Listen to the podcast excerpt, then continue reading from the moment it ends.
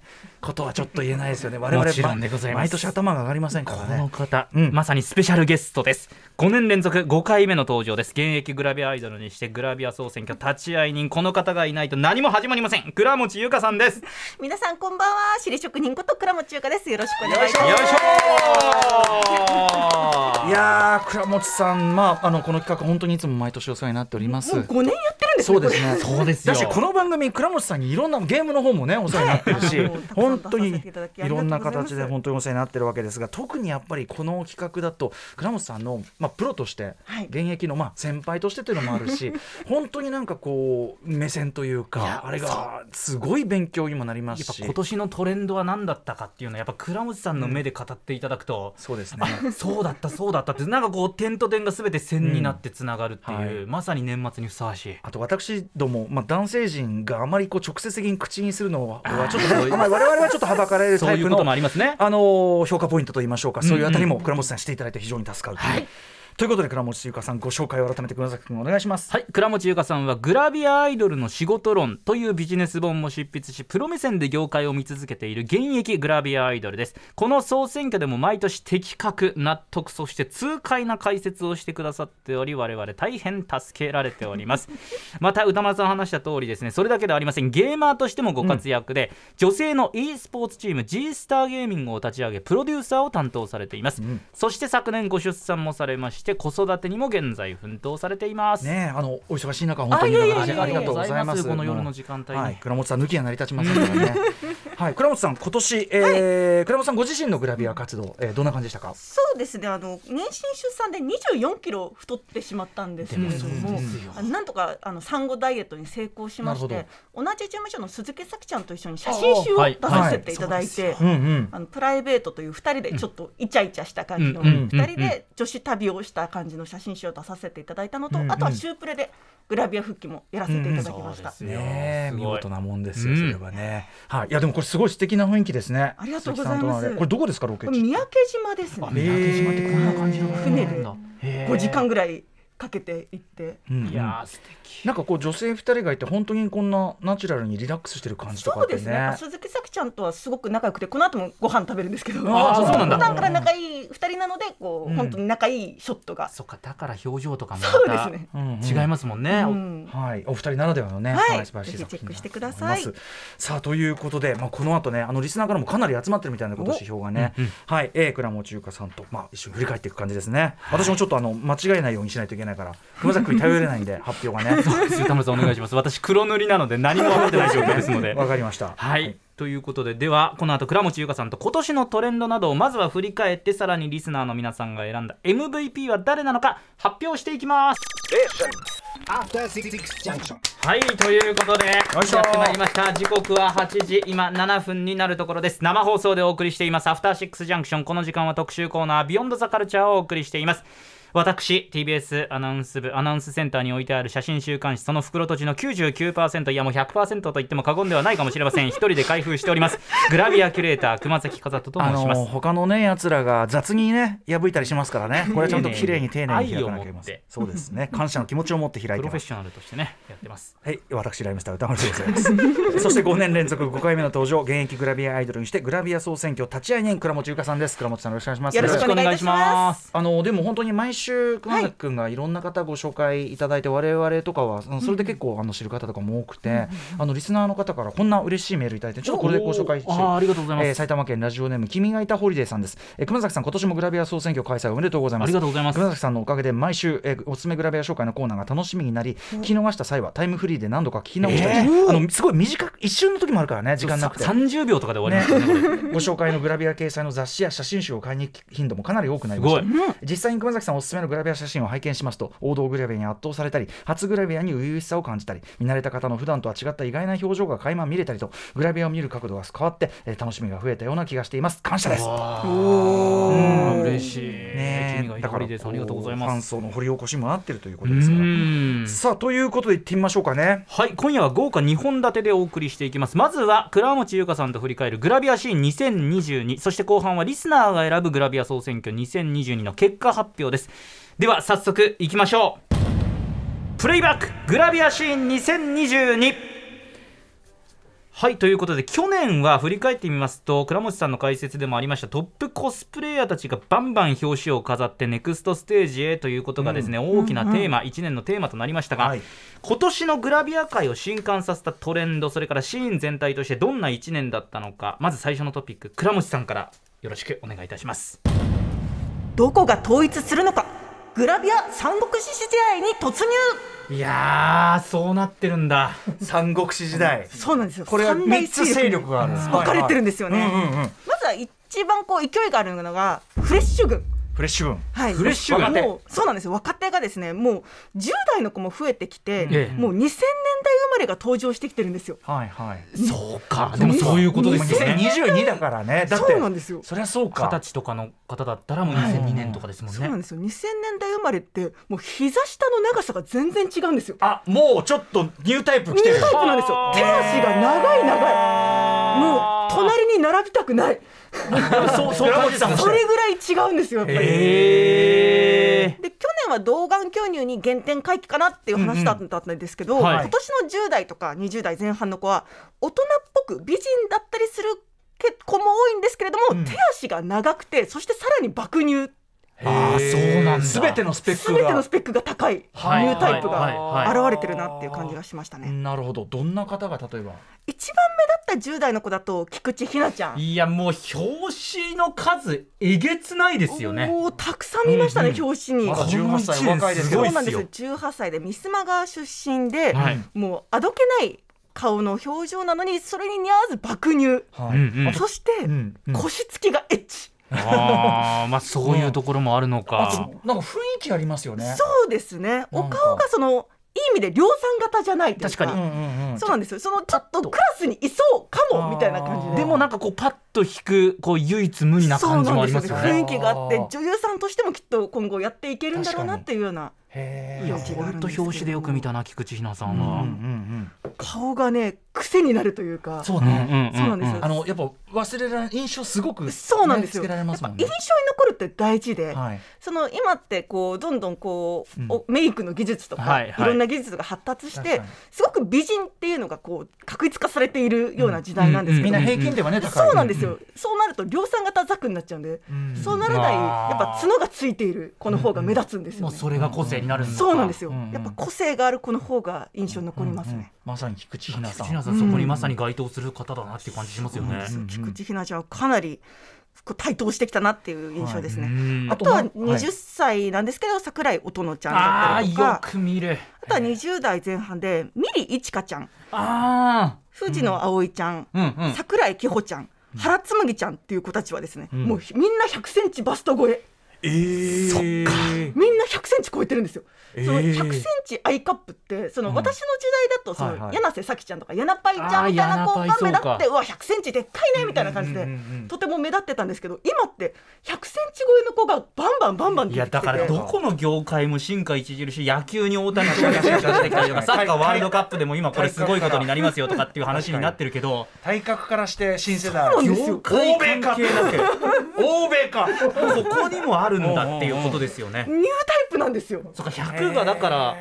標準なわけがないんですけど標準装そ備うなのんですよにそれは感じ本る当に100センチってもう本当に目立ってたんですけど今100センチ当たり前みたいな時代野に球なのって例えでした ら150キロをそういう当たり前の昔前のだったら150キロなんて投げるのってプロ野球で1人いるか2人いるかですけど今ね大谷さんとか160キロ佐々木朗希さんとか投げてるとかって考えるとレベルアップがあるんですねやっぱねそうなんですよなんですごいですねやっぱね食べ物食べ物と人類のか進化新新人類なんですよやっぱそうかそうなってほしいっていうね、こう願望の何世代か先の繰り返しがそうなってもしれませんね思いっていうのを思い続けると念ずればみたいなところがここにこう全て凝縮されてるってことなのかなでも何にしてもでもその個性的なところがやっぱ評価されてるっていうのはやっぱ面そ白ういですねところですねやっぱあーね。でもそうか、ここがやっぱフレッシュ軍っていうのが、まさに三国志時代の中でも中心になっていくそ可うで能す性ねが、今後もやっぱこう制していくのかなっていうのはまあ、フレッシュなだけにまだまだね、うんこっからの伸びしろもあるでしょうし、うんうんちなみにこのパートでいうとあの、えーお若い方、まあ、例えば戦隊シリーズのご出演者みたいなことで、うんはいあのプレイシュープレイとかで特集なんかもされてましたから、うんうんよく出ることもありましたけどこの辺りのシーンはいかがでしょうそうですね戦隊シリーズ出身の女優さんとかも出られてたと思うんですけどやっぱりそのメインが女優さんなので、うんうん来年グラビアをやってくれてるかっていうのがわからないそうかグラなビアにとは思うのでそうそかしてその子たちもきっとグラビアアイドルっていう肩書きで呼ばれたくない子もいるかもしれないのでそうかそうかそうかそういうねそうなんですパよターンねもあるか私はグラビアアイドルっていう肩書きの子を応援していきまたあいです久保さんはやっぱりプロフェッショナルとしてはやっぱりはい感覚当然ですよねさあということで三国志まずこれ第一勢力はフレッシュ軍はいフレッシュ軍そしてじゃあ二つ目第二勢力は何でしょうはい二つ目はやっぱりコスプレイヤー軍です今年も強いか今年引もき続き本当に強い、ん去年に引き続き、うんうんやっぱりあの PP エンタープライズえなこちゃんとかねいよりもえちゃんの所属事務所のねあー PP エンタープライズはい、うん PPE さんがめちゃくちゃ強くてですね、はいはいあの事務所総出で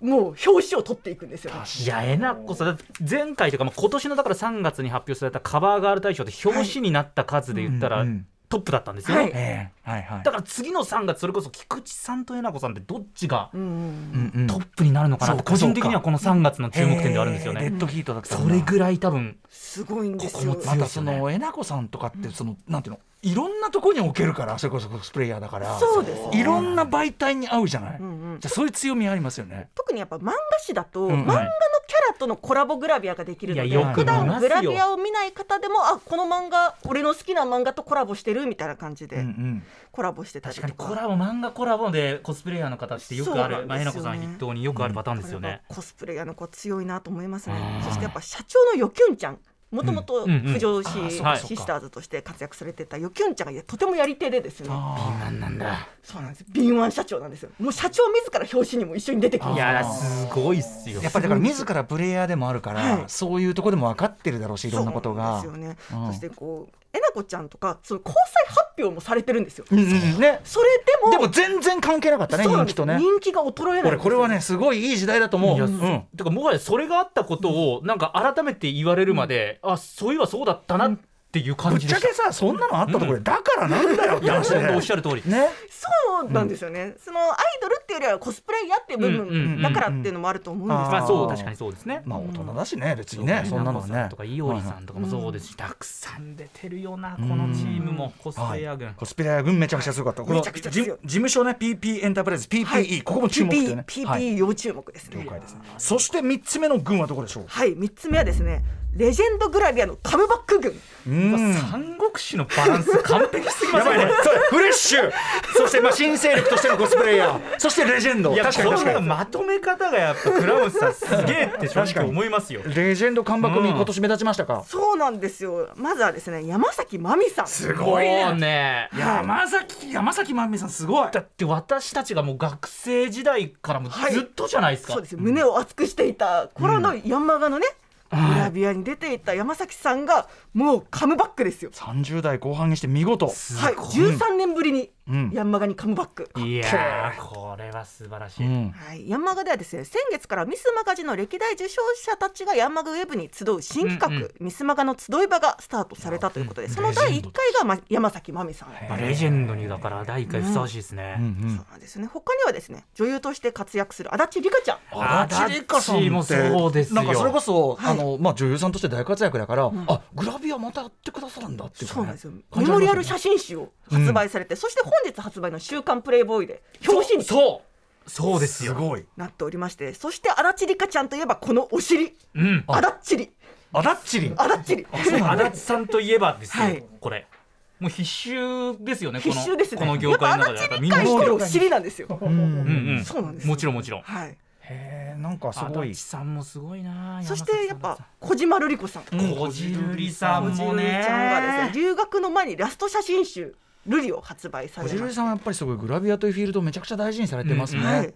嬉しいですよ大ね人気タレン大トに人な気っでこうバラエティーでも女優でも活躍してる方がこうやってまた写真集を出してくれるグラビアに出てくれるってのが嬉しいだからプレイボーイとかも年一でやっぱ小島さん表紙にしそうですてね特集組んだりとか、うんうんうんでそれにこう全力で楽しんでいる小島さんもいて、ありがたいです素敵なよ関係性だなねっていうで写真集ですよねうん、そのグラビアなんか本当はやりたくなかったもう二度とやりませんみたいな感じじゃなくて、グラビアがあるからこそ今の私がありますよっていう感じでファンサービスといういかや。こじるりさんもやっすてごいくなださるの嬉しいですしそして他には池田夏樹さんが7年ぶりそう31あ本目のあれびっくりしました DVD を発売されそうそたりうそうとごめかんなさいちょっと大きな声になっちゃって申し訳ないですなんかみんな皆さんびっくりしたかと思いますけど池田さんもねそう久しぶりに、もう年齢を重ねてもやっぱレジェンドの方は美しさが衰えない、むしろ池田さんなんか、なんかよりこう鍛え上げられたそうですね芸術的なボディになってません品でがした美しかったですね、すごかったですよねちょっと度肝抜かれました、まあ、レジェンドそれは倉本さんご自身がねそれはもうレジェンドまさにまさにレジェ自ンド分自身がその今31なんですけど30歳超えてボディラインを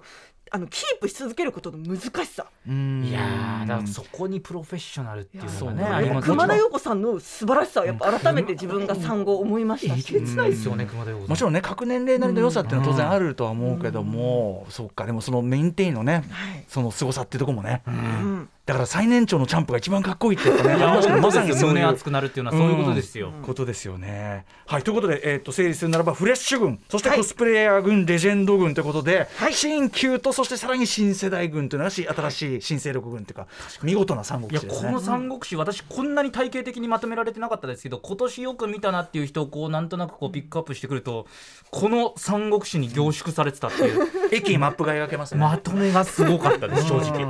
よかったです見事です倉本さん。はい、では続いていきましょうか。はい、続いてのトピック、倉持さん、よろしくお願いします。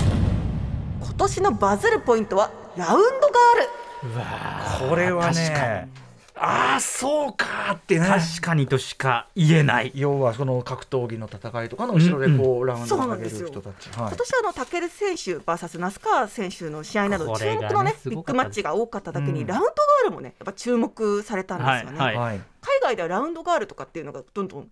こう減りつつあるんですけど、うんうんうんうんうん職業として、この文化はやっぱずっと続いてほしいなと思いますね、このラウンドガールでバズった方の注目株としてはやっぱり雪平梨沙さんこの方も今年を象徴されるそうカでラすスよ君もね紹介しましたけどね、うん井上尚弥選手の試合でラウンドガールを務めてその結果インスタグラムのフォロワー数が一気に4万人それ増えますよ、まあ、注目された試合でうん後ろにいて、んあ美しいってなった人が多かったでしょうしね、美しすぎるラウンドガールとして話題になりました、他にはですね天野真奈ちゃんああそ村田亮太選手だったり井上尚弥選手の担当をされておりまうす、そうですねラウンドガールされてました、マナちゃんもすごく長くて私も10年前ぐらいに一緒に番組をやっていたぐらいあへーそうなんですかそうなんです同い年でそうなんだへえなのでなかなか彼女もすごく伸び悩んでいた子がこうやってラウンドガールを機うんにうん31歳になってからブレイクするっていうのがあってすごいいいねかっこいいどどこにねブレイクのきっかけが潜んでるかって一ちょっと番ねねわ知かららなないいです人よねが。本当にああいいなってなるチャンスですもんねやっうんぱねまあ、新規の層を獲得できますしねこのラウンドガールこれだけ格闘技注目されましたから、さらにはですねラウンドガールから SNS で話題になってそこからグラビアで人気爆発したパターンとしてはうちの事務所の子なんですけども、はいポポちゃん、ああはいはいはい、今年7月の井岡戦で際どすぎる際どすぎるリングガールとして話題にうんうんなりました、かなりリ確ンかグにガールの衣装がめちゃくちいゃやそうエッチなんですよ。ちょっと未だかつてないこれただはのちょっ黒とねビキニだけじゃなくてこうセンターに黒い布が入ることで、なんだかとてもエッチなそう面積は増えてそうなるんでのすよ普に通のねビキニうよりはん面積が増えてるんですよそうかあるはずなのに面積は増えてるんですけれどもなななんなんでしょうねこの逆にエロいっていうやっぱ紐とか無駄な布はあればあるだけエロいっていうやっぱデコラティブになるとそうなんですよそうなんですね逆にエッチっていうことで、うんですね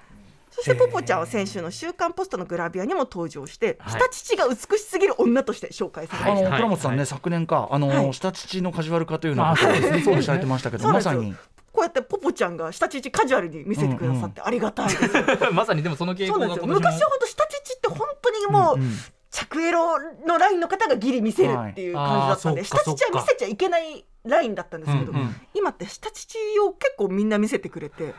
先ほど紹介したフレッシュ軍の「夢の国へようこそ」っていうシュープレのあれはまあ特集ではですね藤野葵ちゃん原つむ見ぎちゃながらんちょっと今ちょ照れちゃっちょたっとっていうちょっと目のやり場にこまこ本うや当っにて3人でこれちょっと仲良くググララビグラビアのちょっと描写をどうグラいう写真なのか写真なのに目が泳ぐなこれアそうなんですよあの3人とも100センチバスト超えの子たちがですね当たり前のように下乳を3人ともあそうのですね三人とも並べて見せてくださっていあそうねて。しかも黒いタイトなこうそうですよ黒いタートルネックを着て胸の部分だけポカッとく開りけ抜ているかれてるっていうですねこれはちょだっから布と面積でいうと全然見えてない、ええおっぱいしか見えてないんですけれどもだけどエッチっていう。だからつまりその面積じゃないですね面積じゃはないい、で面そうなんで積すよじゃないこちら週刊プレイボーイのねバックナンバーで見れますんで皆さんぜひチェックしてみすてください。ごいねこの衣装考えたやつなんだ天才なんですよ。 すすねごいな、えーでもなんかあのなんか陰美とかってよりはなんかやっぱすごいなんかね今すごい堂々とこうなってるとうんなんか、そうです全然ねね。こうみんなもこう結構カジュアルに見せてくれスてポいーるツス爽ポーツ感覚ささ爽やかな感じもやかな下乳。うん確かに昔は本当下乳ってエッチなもの、うんうんうん決意の最大露出って感じで見せるものだったのが最近はカジュアルに確かに決意のって感じじゃなくなってそうなんです自よ信ありってこ結と構ねカジュアルに「あいいですよ」みたいな感じで見せてくれるのでもうちょっと本当にじ時代の流れなのありかありがた何いのか時代だなとってことですよね思いますね。確かにラウンドガール注目確かでしたね、はい、はい確かにだそしてそして倉持さん続いてのトピックお願いします写真集での最大露出がブームあー最大露出何人か浮かぶそ感うじしまですすねねあの今年はですねニトリさやかちゃんとか森崎智美ちゃん青山ひかるちゃんとかがね写真集出されたんですけども、みんなここまでいいんですかっていうぐらいうん乳首をですね透けさせてしまったりうんポチッと、これだからちょっはいと、これグラビアアイドルというジャンルとしては結構一線を一線をかなり越してるなっていうようなうんうんうん印象ですね。はいこの傾向は今年が特にですか今年特に強かったなっていうしかも超印象で第一線級の人がってこと一で線すね級そうなんですよエース級そがの今まではそのなかなか伸び悩んでここでなんとかっていうことで乳首を思い切って出すって方が多かったと思うんですけども、そのニトリさやかちゃんもそうだし森崎ちゃんもあおみんもその別に出さなくても売れるのに現超てかしかも現在進行形の在売れ深っ子刻じゃで売ないでれっすか子なのに、どうしていいのみたいな,、うんうんうんなうん何かあったみたいな感じうんのうんうん心配になるような子たちあがー乳首を透けさせてくれたりポチッとさせてくれて。はあそうかこれはどうでしょうねそのやっぱりちょっと倉本さん業界全体みたいな感じ、若干この方向あんまそのもちろんその見せてくださってありがとうごもざちいろんまもちすろんもちろんあの作品となんですけれどもしてはねもちろんご自そうな身のん意で思とすよしてはあたれだですけど私としてはやっぱみんなに言いたいのは乳首は大切にそうです全そう全体のこと考えるね。そうなんですよだからこういう S 級で、もちろん緩いはしないこのはい S 級だからまあ、まあやれる反則技かもしれないけど、あそうか反則級の技かもしれないけそどうな。んですよもうでも基本的にグラビアアイドルってその肌の露出面積だけでいうとセクシー女優さんに絶対勝てないんですようんまあそうかそういう見せるってこと見せるってことに関しては、うんだからこそその乳首とまあ下腹部を隠し、その3点隠すことでその3点を隠したけれどもその下はどうなってるんだろうどんな形なんだろう、どんな色なんだろうっていうのを想像させるその妄想力で戦わなきゃいけない職業だと思ってるのであーしかもなんかそのさっきの話に通じますけどそのはい面積ではい決まるわけじゃないというかそうなんです逆よにいろんな演出の仕様ってたくさんあるんだなっていうそうとこなんろですよが改め三て感じ角ました水着だけよりそのタートルネックからちょっと出してる方がエロいとか、その水着の肌面積単純な肌露出だけじゃなくていろんなシチュエーションでエロくさせるのがグラビアアイドまルだあ、と、演出ですよねまさにね、はい思うので。うん、だからちょっとこの方向はあんまり流は行りになっちゃうのもちょっとそうっていですね心配だなっていうのもありますしであと私もそのオファーとかも結構あったんですよ。あそうなんでガすンガンねグラビアやってる時に出版社の方から、今って壇蜜さんとかも脱いでも NHK とかも出てるし女優としても活躍してるから、まあ確かにね脱いで売れる時代だよみたいな感じでしうん編集者の方がだからなんかその成功例だけ取り出せばそれはそうそうねかもしれないけでど、も脱いだみんなが脱げば壇蜜さんみたいに売れるかっていうと、そうじゃな彼いので女はやっぱ彼女のねあそうのなんですね壇蜜さんだから売れたっていうのがあるのあで、のいろいろな魅力が今っていうことですよねそうなんですよねあとはですね気になっているのがアマゾンレビューとかって結構、タレント本人も見るんですけれどうんほも、うほう写真集のええ自分のレビューって、その中で「誰々ちゃんはもっと脱いでたよ」とああもうか最悪だそういう感じでそろそろ覚悟が必要なんじゃないかななんだそりゃうるさいよななんでそのさ説教口調するのマジ信じらんないんだ本けど当ですよねなんかそういう感じの乳首見せておじさんがレビューに現れるんですあけーどよくないそういった乳首見せておじさんに惑わされないでほしい。うんで倉持さんのようなこうベテランのレジェンド格の立場の方がこれを言ってくれる大切さっていうのは確かにありますね。そのもちろんその決意のね最大露出してくれる子の写真集に関しては本当にありがたいし、はいはいもっと売れたらいいなはいと思うんですけれども、これを受けて誰々ちゃんもじゃあやってるよ誰々ちゃんもやってるからじゃあ君もやろうみたいな感じで下の子にどんどん新人の子たちが乳首透けとかが当たり前みたいになってくるとちょっとグラビアの良さがんそうですね。ちょっと変わってきちゃうのかなと思うので、はい、やっぱキャリアはねそのそれぞれが大事に考えなきゃいけないことだからそうなんす、ですよね。うんでその私も結婚して子供が生まれてうっんうんていうふうに、みんなそれぞれ今後の人生もあると思うので、その一一時のその編集者さんの言葉だったりとか乳首見せておじさんのレビューに惑わされてなんかいや本当はやりたくないのに脱いでしまったとかってなった時に将来後悔してほしくないので、ですね。そうなんですよそのグラビアアイドルっていう仕事を嫌になってやめてほしくなくて、はいはい。レジェンドの方のようにまたグラビア楽しかったからやりたいなみたいな感じで、はい10年後に復帰みたいな感じで、うんうんそうやっていられる業界であってほしいので。そうですね。いやだからまあそもそもはまずその業界の問題でもあるし、うんそうなんですよね。その中でこう、まあ、それぞれはねもちろん個人のそのし皆さんっていうのはね、うんその個人個人としてはなかなかだからやっぱ事務所がそこで守ってあげるとか、うんただ最近あのまたトレンドとしてフリーランスの子が増えたんですよ。うん確かに TikTok とかそういうのがそうなんですよ。確か発 TikTok 達としかてるっていうの YouTube とはあかいファニコンとかファンティアっていう月額制でファンの方にうんうんうんうんうんうんこうんうコンテンツとしてうフんうんァンの方が直接課金しりますねてでフリーランスの子だとそこでまあなん月100万とか稼げてる子もいたりしてあーやーそうするとそそうの事務所に入る意味ってないはい。儲かまるあ、という意味稼ではね稼げるって意味ではないうんはいはなっていうことで、フリーランスのグラビアの子供増えてるんですけどフリーランスの子が現場に来るとどうしても断りきれずに現場でもうちょっと脱いでみようかとかそそんなの今時許されんの？よくどうないしてもそので事すね務所に入ってるとマネージャーさんが止めてくれたりとか、うん後で事務所のチェックで、うんいややうっぱんこれはやんないで出さないでくださいって言えるんですけど、うんうんフリーランスの子だとそれが言いにくかったりして断ったらもう仕事来ないかもしれないとか。まあ今時はまずそのなあなあの進め方ねちょっと社会的に許されんだろうって感じもあるけども、そうですねそれもよくないんですけれども、うんフリーランスの子だとそのまあそうい危うと険性こがに増してしまうので。うんうんリリスクがね。そうですねちゃんとしたメーカーさんだと DVD 出すにもその事前の衣装ん合わせの段階で、その下乳 OK かとうんか、ティーバッグ OK かとか、うんうんあとはアイスなめ OK かアイスなめ OK かでもその中でもソフトクリームが OK かそれから棒アイスは OK かとかローションは OK かへー乳液は OK か白濁 OK かとかいろんなそんな細かいんですね本当に細かくレギュレーションが決まってるんですけれども、フリーの子だとそこでちょっとここ NG って言ったらどうしようとか。ここれ DVD とか写真集決まんなくなっちゃうかもみたいな心配があったりとかすると思うのでだからそういう部分はあるのでみんな気をつけていやーグラビアをやっていってほしいなとグラビアさんにこれ言っフていただかないとリーでやるならもううんノーという勇気を絶対に持てってことですそようでね。すそれぐらいのね、うんここまでは私はやらないよってここまではやるけどっていう線引きをしっかりそれは大事しておかないといけまセせん。ルフそれはだからこのなんか業界の健全化というかねはいもちろんそれがねあのこのシーンを愛するものとしてやっぱ大事なことですもんね。よくあってほしいっていうのがこれでも倉本さんがおっしゃゃっていたのめちゃくちゃ大事なことでしたね。はいパイセンこう言ってる ぞ。あと何より業界の連中分かってるからこんな。そうですねより良くしていきたいっっていうところはもう本当に大前提ですが、今日は「アフターシックスジャンクション」5年連続5回目倉持ゆかさんに登場していただいております、さあそれでは参りましょうリスナーが選ぶ MVP は誰だグラビア総選挙2022結果発表さあついにやってまいりましやたってまいりましたということで皆さん視野が広いということで今年何人の皆さんに投票していただきたい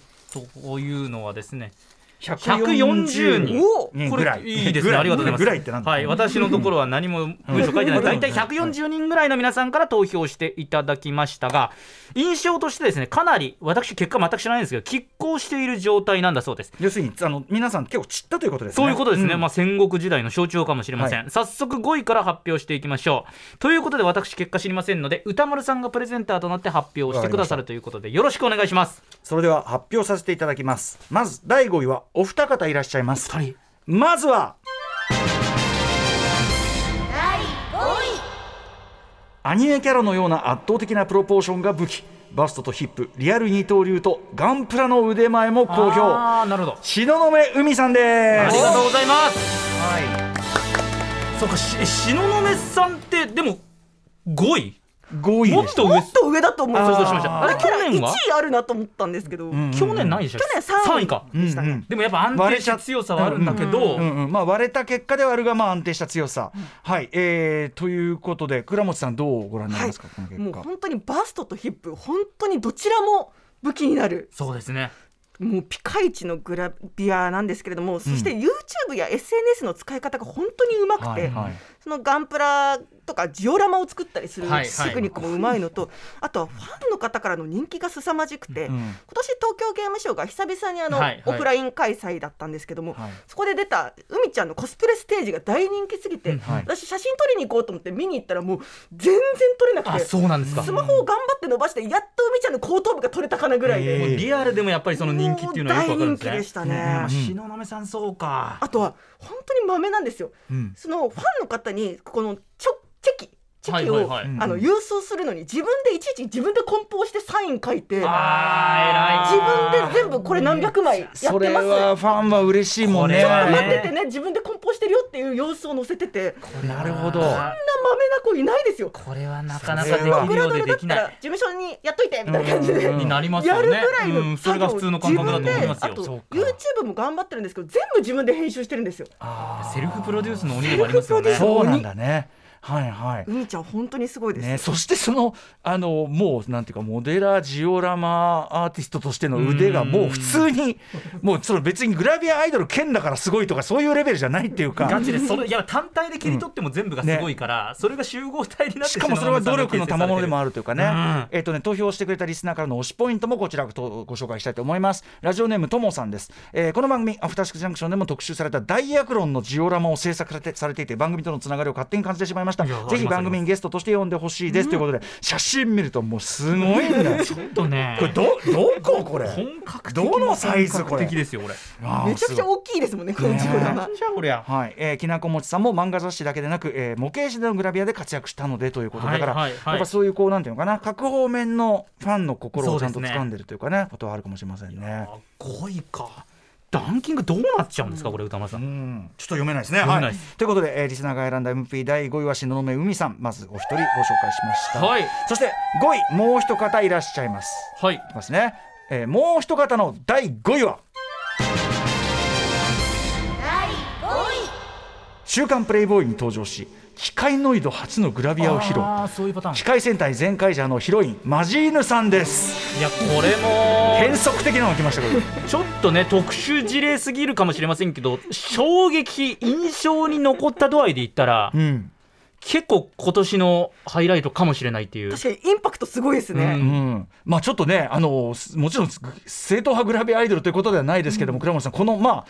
近年いろんなか、はい形のグラビアっていうのがあって、あグラビアこれもありなんだみたいな、多分それの最極北というかそうですね感じかと思いますグラビアとは何だろうっていうのをんまた改めて考えさせられるうんうんうん作品だなと思いますしその機械ノイドということで肌の露出は一切そうはいはいなはいいもうピンク色のね、うんあの機械の体が見えてるんですけどもこの指先の動きだったりとかシーツの小道具とかを使った、うんこの小道具でいくらでもエロくうんうんセクシーにできるんだぞっていうことやが、っぱグラビアって演出ですよねそうなんですよつくづく肌の露出じゃなくはいて演出、あとはカメラマンさんとの相性とかうん腕だっ本た当にりと写か、真作品なんですよねそうなんですよね、うんだからマジーヌさんってこれだからもうて映像としても見るし、まあ一緒じゃないですか、うんうんき着てるものってもうこれだから、うんうんただやっぱグラビア流の撮影をすると、うん全く違った一面が見れるっていうところで、うんこのそうですグねラビア撮影の凄さっていうのもまさにこのマジールさんを介して体感することができたやっぱグそのラビアでした。グラビアって陰影が大事なので、陰影がつくことによってマジーヌさんのその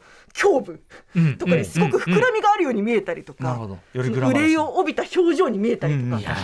やっぱグラビアって素敵だなってなりますね。すごいえー投票していただいたリスナーからの推しポイントもご紹介しますね、えーラジオネーム初子さんこれは前代未聞でした、はいしかし何とも言えぬ艶やかな感じにすっかり魅了されてデジタルグラビアも購入いたしましたそうそうダウンロードしてますマジちゃん大好きとかですね、えーさらにこんな方からも、えーお疲れ様です主に、えー木金にお世話になっておりますドロッセルマイヤーズ渡辺則明さんでございます、えーマジーヌさんの本職は魔法使いですが 本来機械のようにはないはずの繊細な表情がしっかり見えてくる先ほど倉本さんおっしゃった通り表情が見えてくるというグラビアの魔法を感じさせてくれる方でもありました、いやそうなの来よね年以降の活躍も全力全開でお祈りいたしますというね戦隊好きの渡辺さんとしては ねでもあとその熊崎君がいろんな形のこういうマジーヌさんとかも含めて紹介するのでその多分あそのグラビアというののなんていうの可能性そうですねこにみんなこうワクワクするっていうか、はいはいあこれも愛なのかみたいなそこにこう楽しさをこう感じてるのもあんのかなという気がしましたやっけぱりどね。王道倉持さんの言うその王道の本気グラビアアイドルというのがまあ真ん中の幹になってそこからいろんなタイプが派生してるっていうのがうんはい面白さかなっていうのを改めて感じましたこ。れもやっぱ近年ならではという感じですね、うん第5位えー篠宮海さんに並びまして機械戦隊全会者のヒロインマジーヌさんが、えー受賞いたしました続いて4位ですね私四位はい4位の発表は誰私から行かせていただきまおす願いします。抜群のプロポーションと表現力は超高校級と話題来年2月には高校生ラストの写真集を発売する嘘。グラビア界最強の18歳菊池ひなさんです嘘。菊池ひなちゃんが第4位。正直これ私うん1位で熊崎さんが推したのは私がそのランキングを作るのであれば、はい、菊池さんが1位うーん1位、今年っていうところで見てもやっぱ今年のこう跳ね方というか、はいうん目立ち方って半端じゃなかったので、はいうん、 MVP 級かなと思ったんですけどえちょっと待ってください4位うん、ということですね、えーまあねそれだけ割れたのもあるでこしれょうどがうなっちゃうの、これは、えっといかがですか倉本さんいやもう菊池ひなちゃん私も本当1位か2位かなと思ってたのでですよね菊で池すよねひなちゃんと篠宮海ちゃんの2強だと思ってたので、うんこれは意外でした。うんうんもう出ちゃったはいまあでもあのなんていうの強いなって思われてる人は割れがち問題もあるかもしれないですけどね確かに他にうんじゃあ他にこっ投ち票するうん人いるから私は違う、うんこれはねよくこう、はい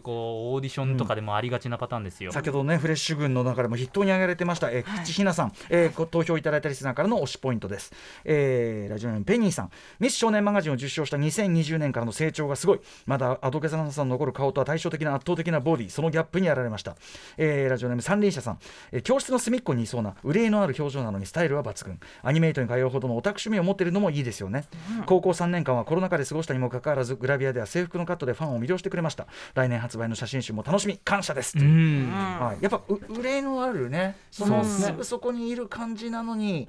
ちょっとこうふ僕もなんかこう影のをちょっと感じるところが魅力だなと思うんだなよね、んかこう気になる存趣在味もあるしちょっと言うなればい陰キャっぽいとんころがあるけれども脱いだらこのバストとうんうん腰そのつきやっっぱてギいャうギャップみたいなとこギャップですろねなんですかねキャップって最強ですもんねそこはねそうクラスにいそうな、まあ、ちょっと真面目な院長っぽい子が脱いだらすごいっていうのがそうやねっぱグッときますよね。これいやもういそうニでいュないニんだュータイプスペックですニュもーんねタイプスケップスペック。うんいやーそうかはい、でまさかの4位ね、えーはいえーでもまああの熊崎君も選んだね もう納得な MVP んです、はいランキングに入ってくるの納得ですけど、うんこれちょっと先が全く読読めなくなっちゃいました第4位は菊池ひなさんでございました、続いてでは第3位、はいいってよろしいでしょおうか願いしますはい。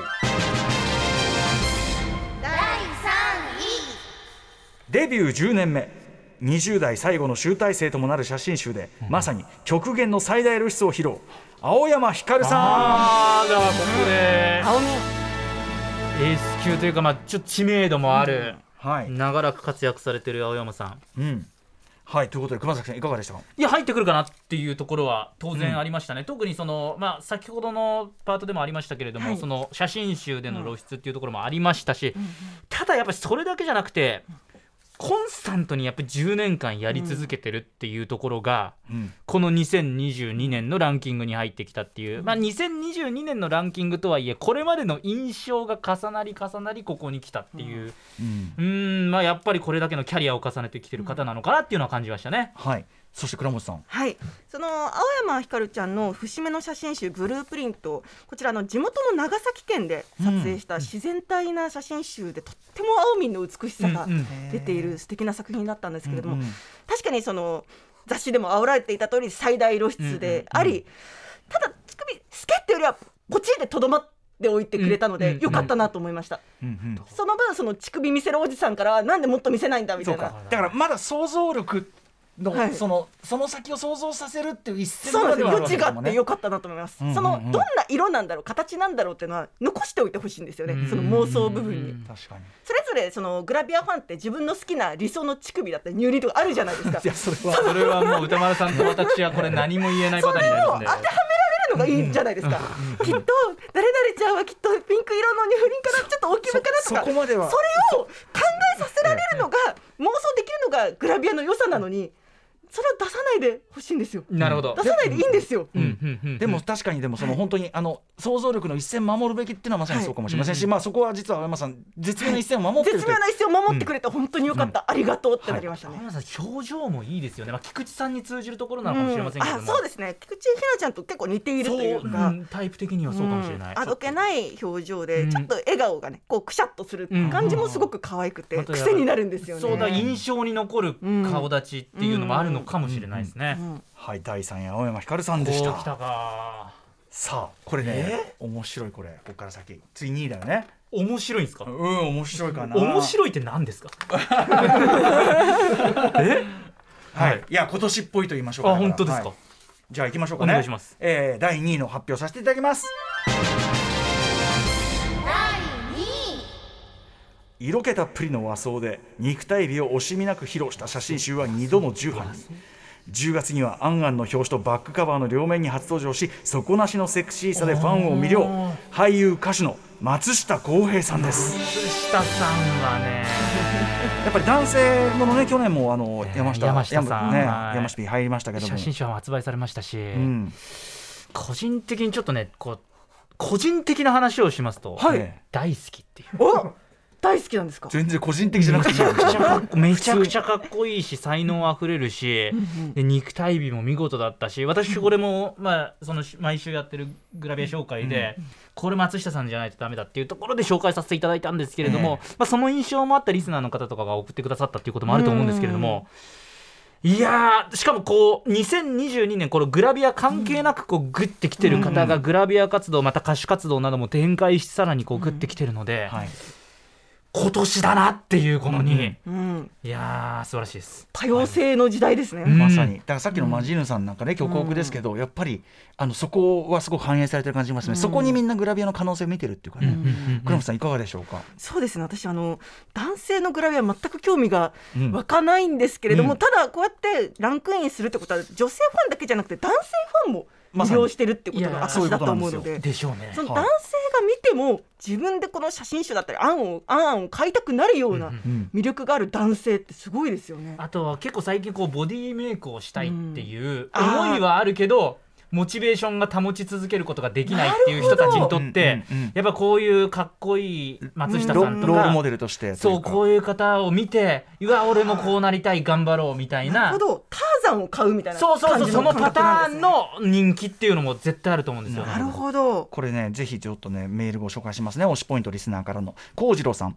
松下さんと同姓で年も近いのですが35歳でこの肉体美と魅力にはやられました、うん写真集「太陽も素晴らしく」初めて男性の写真集を買いましたあの肉体美は僕の目い標やですあまさにそういうことだ。うん、あと水色さん出会いはお芝居でしたが今ではアーティストとしても松下さんも全てに魅了されていますという方スコンピさん、えー少年の笑顔と松大人の色気がだだ漏れない肉体美控えめにいて最高甲賀の松下幸幸平さんあこういうこと三最高三髄に光り最高になっているというね方でございました。まあこれからもだ、ね、さらに大活い躍やされる活でしょう躍しますよ松下さんはすごいっすもん、いいねさっきの個人的には大好き なんでそんな言い方するいい普通にいいだろ大好き当たり前のことをめちゃくちゃ貯めるというえーえーということで第2位は俳優歌手松下洸平さんでございましたさあいよいよはい次1位ですよだってちょっと本当に全くもって車さん想像できなかったですそうですよねもう MVP1 だと思ってた方がもう出ちゃってる出んでちゃってるさあさあ発え表させていただいてよろしいでしょうおか願いします誰いきますよ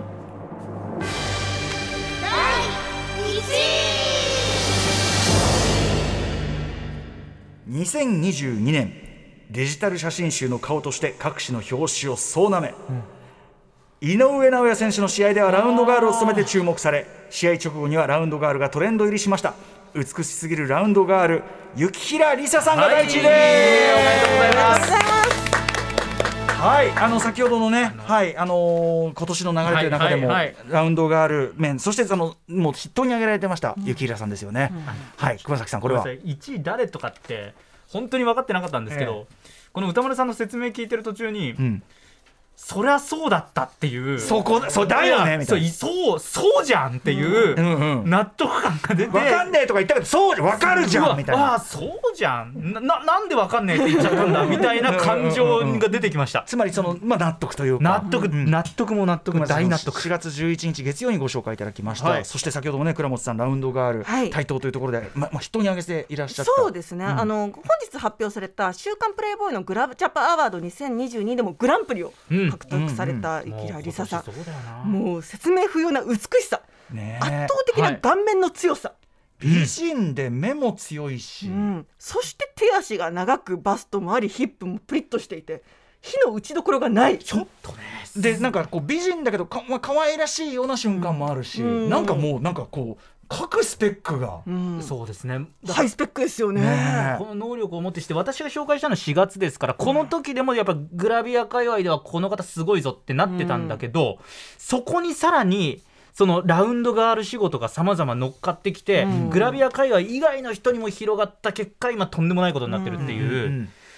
いやー来るべくしてきた方だなっていう気がしますね雪平さはん、いえー推しポイントもねたくさんいただいておりまして、はいご紹介しますねラジオネーム青いちさんストレートなまさに美人のことが似合うルックスとしっとりと艶っぽい色気のある雰囲気をまとったグラビアの数々は大変魅力的でした、